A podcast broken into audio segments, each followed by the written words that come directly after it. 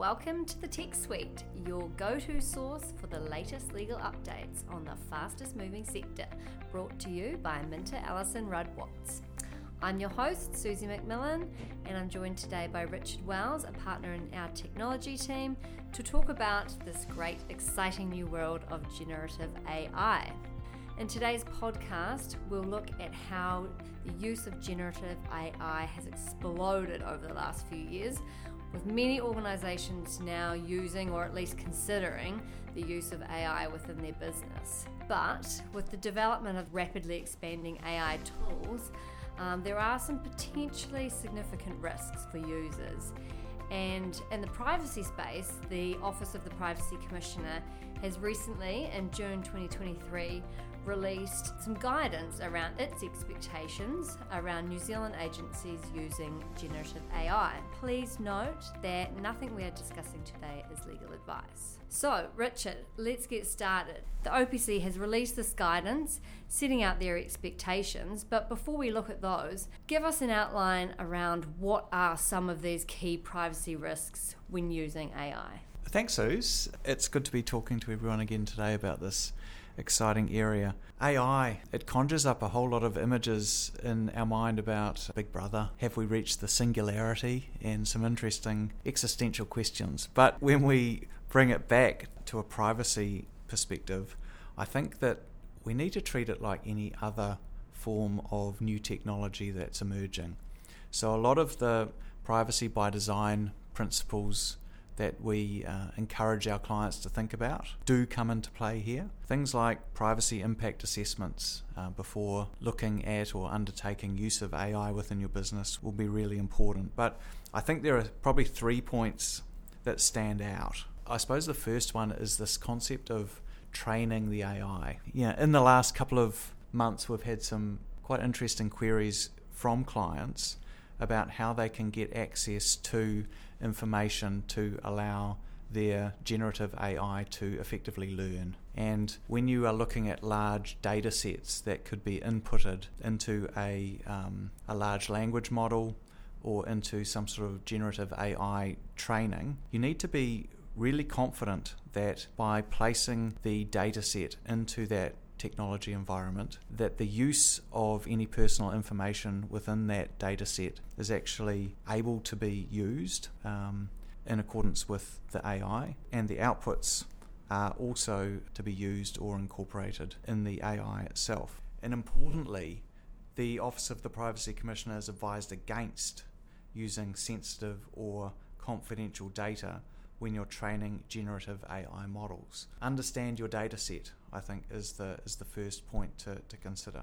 Mm. And on that point, Richard, as well, yes, you're going to be training your own AI in certain circumstances, but sometimes you also, you know, use more off the shelf products. You also need to understand where that AI tool has been trained from, what information has been used to train it, because if you're using an AI tool that's built in a foreign jurisdiction using data that's not relevant in the New Zealand settings, then actually the tool might not be, you know, appropriate for use in your business. So you do have to do a bit of DD around, you know, what tools you're buying when it's off the shelf as well. Correct. And just digging into that even further if we can, look at those terms and conditions. Mm. Uh, we have seen examples where, if I can characterize it like a wall, where the data that you inputting is held on your side of the wall, but trains the AI that's sitting on the other side of the wall. But we've also seen scenarios where you provide the data in, it goes across the wall, and it sits with and resides in the AI for now and forevermore. Mm. And in those scenarios, really there is a little bit of a concern that your personal information or the personal information of your clients, customers, um, those within your agency might be retained by a third party and used by them in a way that's not authorized. And finally, there's the point around accuracy of output, and we'll all know what IPP 8 says.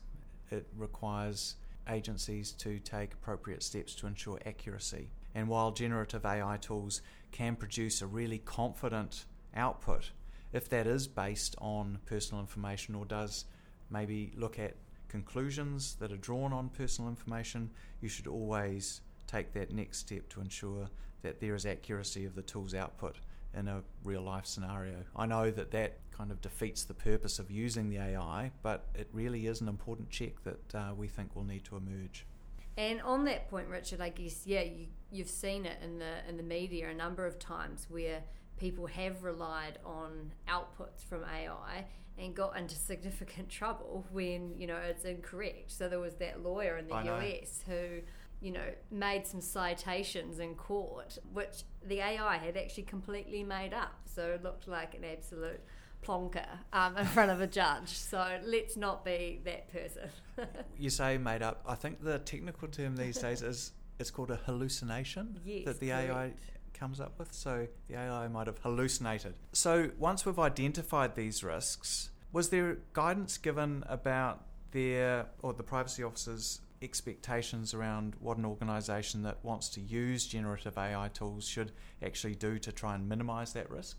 Yeah, so I guess the first point here is that the OPC has been quite clear that there is no special rules around using generative AI. It doesn't receive any special treatment under the Privacy Act. You know, our Privacy Act is technology neutral, and because it takes that principle based approach, the normal requirements around collection, use, and disclosure of personal information applies equally here to the use of AI tools. Organisations, when they're looking at using one of these tools, have to go through the normal Privacy Act consideration process if we step through some of those requirements, as you alluded to earlier, the first point of call will obviously be a privacy impact assessment yep. of some description. Um, and in order to do that, you need to do, you know, your DD on what the tool is, how it's going to be trained. One of the key considerations that will build into that is actually considering the necessity um, of actually using a tool. So, you know, you don't want to go overboard um, with the need to use AI. So, you should always be looking at whether it's actually necessary for your purposes. The other point um, that the Privacy Commissioner recommends is around having that senior leadership oversight and approval. Given the uh, significant privacy risks that can come with using a tool of this nature, you do really need that that senior leadership oversight. So mm. undertaking those privacy impact assessments, reporting up to exec teams and the board, etc., so that they understand the risks and can make a good business decision around its use is very important as well. Can I pick up on one? Transparency. I think that's one of the points that we're seeing not only in the privacy space but also in the consumer space. Transparency is a really big buzzword. So if you are going to be using this and customer data is going to be incorporated, be transparent about that. The level of that is something that's quite intriguing, isn't it? You could bury it in your privacy policy if you wanted to. If there was a special use case scenario that you needed to um, to put personal information into, maybe it does need uh, a specific call out through a tick box just putting it out there? Yeah, I think, and from a best practice perspective, I think you should definitely inform customers or clients about where specifically where AI is used to make those automated decisions about the individual. You know, you'll be aware under GDPR, they have a specific provision that says that you have to tell people when you're using automated decision making mm. technology, and they actually have a right to be not subject to that where it will cause, you know, a significant impact on them. So we don't have that equivalent in New Zealand, but I think that from a best practice data governance perspective that you should also kind of apply that in New Zealand. And I don't think, you know, the Privacy Commissioner has gone that far to, to recommending we have something in our Act, but one of their recommendations is that you know you at least perform those sort of reviews human um, oversight or reviews on any decision making. Yeah. Also on the other hand if individuals know that they're being subject to that then they have the right to be able to question that and say, hey, I want a human to look at this. You yeah. know, I've got specific circumstances here. I don't want a machine to make those decisions about me. So, on the transparency point, if you let people know you're using it, then they have the ability to, um, you know, jump in and say, hey, I'd like a second review. Yeah. Great point. And then I suppose the final point is just checking to be really careful within the terms and conditions as to what precisely is happening with the with the inputs that you provide. Uh, if there is going to be retention the of the input by the AI provider, then you want to know that um, you have thought about that and probably ensure that you're not putting personal information uh, through because, of course, that would amount to a capital D disclosure that we've talked about before. Yeah, and also, I guess IPP 9 specifies that you can't you know, retain information for longer than is necessary for the purpose for which you collect it.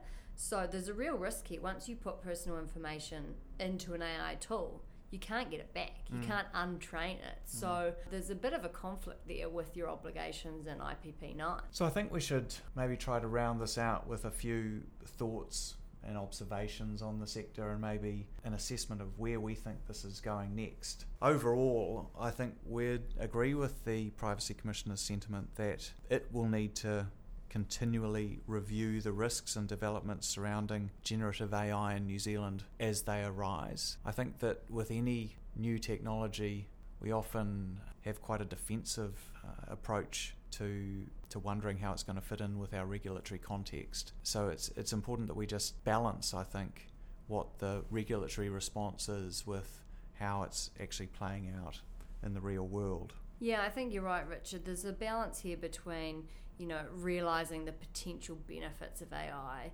and acknowledging the risks. And I think it's a delicate balance, not just from a privacy perspective, but there are a number of government departments interested in this space. So, you know, you've got DIA, Stats, you know, GCSB, yeah. they're all looking at this, and there is some good guidance coming out. But mm. because everything is rapidly changing. We need to keep up with those changes. So I think it will be across government and actually public and private sector need to come together to, to look at this. I think that as well, we will need to look at what's happening offshore. Mm. Uh, we are just a small part of the global ecosystem in and around here, and entities like the EU and Australia are already looking to propose legislation around um, and regulating the use of AI, we surely have to try and learn from them, just like we have in the past around privacy in this space. Absolutely, I think you know the EU's you know AI Act will be a, a, global game changer. I think in this space, and and Australia has indicated that they will also bring in legislation regarding the use of AI. So no doubt we will follow something similar. Mm. And the OPC has also recently brought out you know their consultation um, document around you know whether we need a biometrics code of practice. So not specifically related just to generative AI, but a lot of biometric technology relies on the use of AI. Mm. So I expect that there will be a need for some sort of code of practice, just due to the fact that this is quite uncharted territory for a lot of organisations, and yep. Some further guidance or you know, even more than guidance, you know, that code of practice kind of requirements to recognize this kind of rapidly evolving and complex area is certainly something that I think would be beneficial for New Zealand organisations. I tend to agree. And of course, coming out of practical uses will also be presented, I'm sure, with various legal and ethical complexities that we haven't even considered. But through the simple tool of a privacy impact assessment, we should be able to to deal with all of these. So I think our overall message is to organisations and agencies that you have to take a back to basics approach when dealing with even this most modern technology. So the fundamental principles of transparency, notice, understanding when you're collecting, disclosing, and how you're going to use personal information, they still apply. You just need to put them and frame them in this new context. Yeah. And one of the practical points that, you know, organisations will have to keep up with is if they are using these tools, look at your contractual terms as you alluded to earlier, but also refresh your privacy policies because yep. you might need to update them to reflect this this new uh, tool or whatever you're using. So, Suze, thank you so much for your insight and expertise today. It's obviously an ever evolving area, and we'll make sure to keep our listeners updated as things progress. Yeah, thanks, Richard. It's going to be really interesting to see how New Zealand and other jurisdictions navigate, you know, the challenges posed by generative AI, particularly on its impact in regard to privacy. So, thanks to our listeners today for tuning in. If you've enjoyed today's episode, please remember to rate, review, or follow the Tech Suite wherever you get your podcasts. You can subscribe to receive new episodes directly in your inbox via our website at minterellison.co.nz.